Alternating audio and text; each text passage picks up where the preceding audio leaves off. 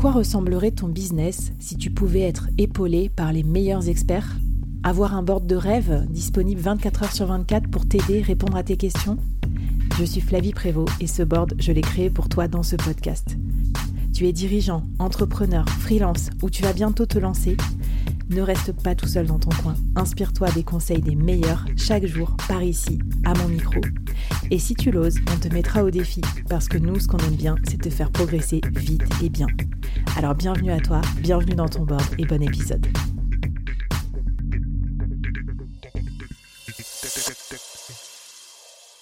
Alors Manon, parlons un peu du site internet. Comment on fait pour trouver, créer un site internet simple, design et surtout qui convertit ? Parce que quand on est solopreneur, j'ai remarqué, c'est souvent un point critique. On se met des ambitions pas possibles. Après, on perd du temps. À la fin, on n'est jamais content du résultat. Et en plus, on voit souvent qu'il y a peu de visites ou alors les visites, elles ne convertissent pas trop. Donc, c'est quoi un peu ton combo gagnant en un minimum de temps ou de ressources pour faire un site internet propre et qui marche bien ? Ouais. Alors, ce qu'on va souvent dire dans le design, c'est qu'il ne faut pas réinventer la roue. Pourquoi ? Parce qu'en fait, ton utilisateur, il a des habitudes. Il passe d'un site, par exemple, où il va lâcher des chaussures et où ça va fonctionner avec un panier qui va être en haut à droite, l'image sera à gauche, la description à droite. Et tout ce fonctionnement-là, il va le retrouver d'un site à l'autre. Si toi, tu commences à faire autrement, tu vas le perturber tout simplement en fait, hein. Il va être perdu, il va pas comprendre où sont ses petits. Lui, il va chercher des schémas de navigation, de circulation et ça se voit dans les recherches, on voit que ses yeux, ils vont là où ils ont l'habitude d'aller. Et donc, quand on dit de ne pas réinventer la roue, c'est de ne pas changer des choses qui fonctionnent et qui sont de l'ordre du schéma classique. Donc, dans ton site internet, fais en sorte que tout ressemble à la concurrence. Quand je dis ça, je le dis vraiment... avec assurance, c'est il faut que l'utilisateur sache comment fonctionnent les choses sans avoir à se poser de questions. Et donc, le mieux à faire, c'est de regarder comment font les concurrents, tout simplement. Donc, un e-commerce doit ressembler à du e-commerce. Un site de restaurant doit ressembler à un site de restaurant et ainsi de suite. Oui, donc attention à ces benchmarks parce que souvent, on nous dit enregistre des sites benchmark graphiques, visuels qui sont intéressants. Moi, j'avais fait l'exercice parce que je voudrais bientôt refaire mon site de podcast. Et quand tu fais ça, souvent l'UX n'est pas tout à fait adapté parce que moi, par exemple, j'ai un énorme catalogue de podcasts à écouter, donc ça ne va pas si je fais une version galerie avec des super grandes photos et tout parce qu'on va scroller pendant 1000 ans.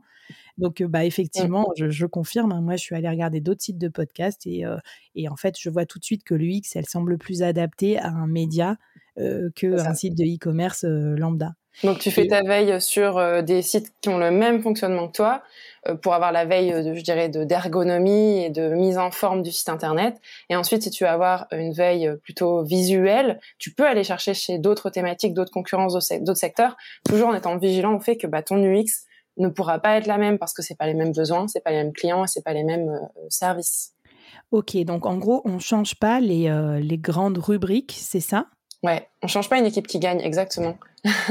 On va garder les mêmes rubriques.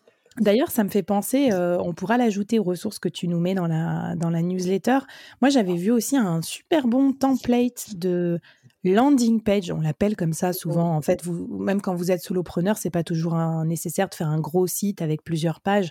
Parfois, une simple landing page qui va guider vers votre, votre e-book ou votre lead magnet ou votre appel découverte va être suffisant. Et j'avais été surprise parce qu'effectivement, la personne mettait vraiment qu'est-ce qui doit être mis à quel endroit ? C'est toujours les mêmes endroits et en fait, ça marchait très, très bien. Oui, c'est ça. S'il y a des recettes qui fonctionnent, quand tu fais un cake chez toi en cuisine, tu utilises une base de recettes de cake. Tu vas pas commencer à remplacer la farine par des petits pois. Tu sais qu'il y a des choses qui sont nécessaires pour que ça fonctionne et c'est les ingrédients de base. C'est pareil en UX sur ton site internet. Les ingrédients de base, du coup, ça va être des choses comme avoir un menu qui va être à l'endroit où l'utilisateur l'attend, donc en haut.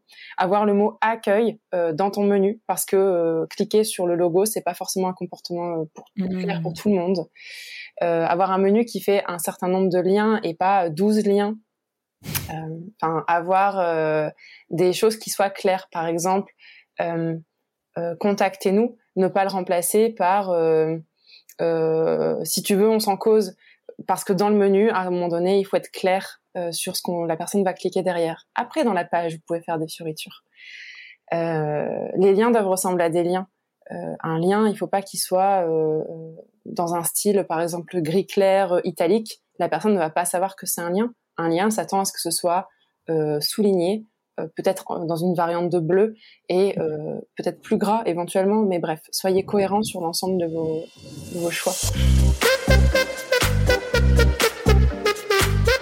This is complete and total bullshit. If I show you my tits, will you let me in?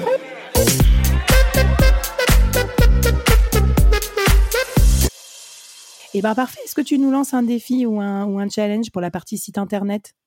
Du coup, je voudrais quand même rajouter qu'on peut, dans certains cas, quand c'est pertinent pour votre entreprise, changer les codes. Je pense par exemple à si on vient disrupter un marché plein de early adopters, par exemple des ados, et qu'on s'appelle Snapchat, on peut faire quelque chose qui n'a jamais été vu avant.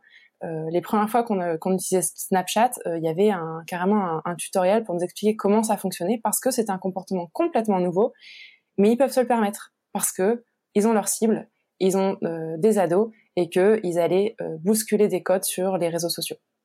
Ouais, super intéressant. Écoute, bon, après, je pense que pour la plupart de nous qui t'écoutons religieusement, Manon, on n'est pas sur un truc méga disruptif. Et puis surtout, ça pourra venir dans un deuxième temps. Parce que par exemple, moi, pareil, quand j'ai lancé le podcast, déjà, je voulais être reconnue comme un podcast convenable. Donc, je devais ressembler aux autres podcasts, tu vois, pour inspirer confiance.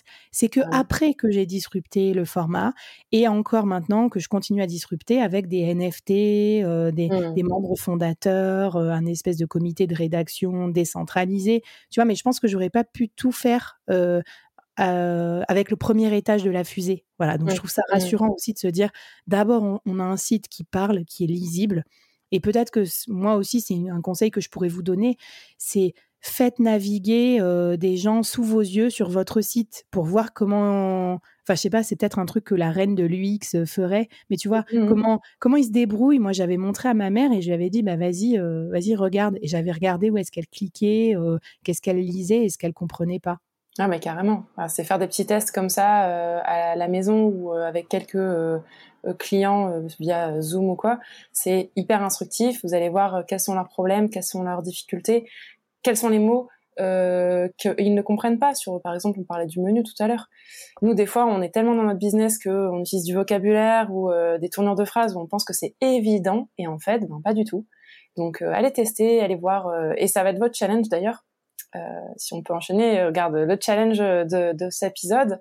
Prenez peut-être 3 ou 4 clients, offrez-leur en contrepartie peut-être d'un petit audit ou d'un petit service le fait de les regarder utiliser votre site internet ou votre outil, et faites des mini-tests, allez voir un peu, allez confronter votre outil à la réalité de vos clients. Eh bien, ça me va parfaitement. Et puis, si vous cherchez aussi des cobayes pour tester avec vous, bah, venez nous rejoindre sur le Discord. C'est l'espace communautaire du board. On est là, entre solopreneurs. Il y a même Manon dans le Discord. En plus, elle pourra vous donner son avis. C'est ça, le board aussi. On se soutient, on s'entraide et on discute entre invités et auditeurs.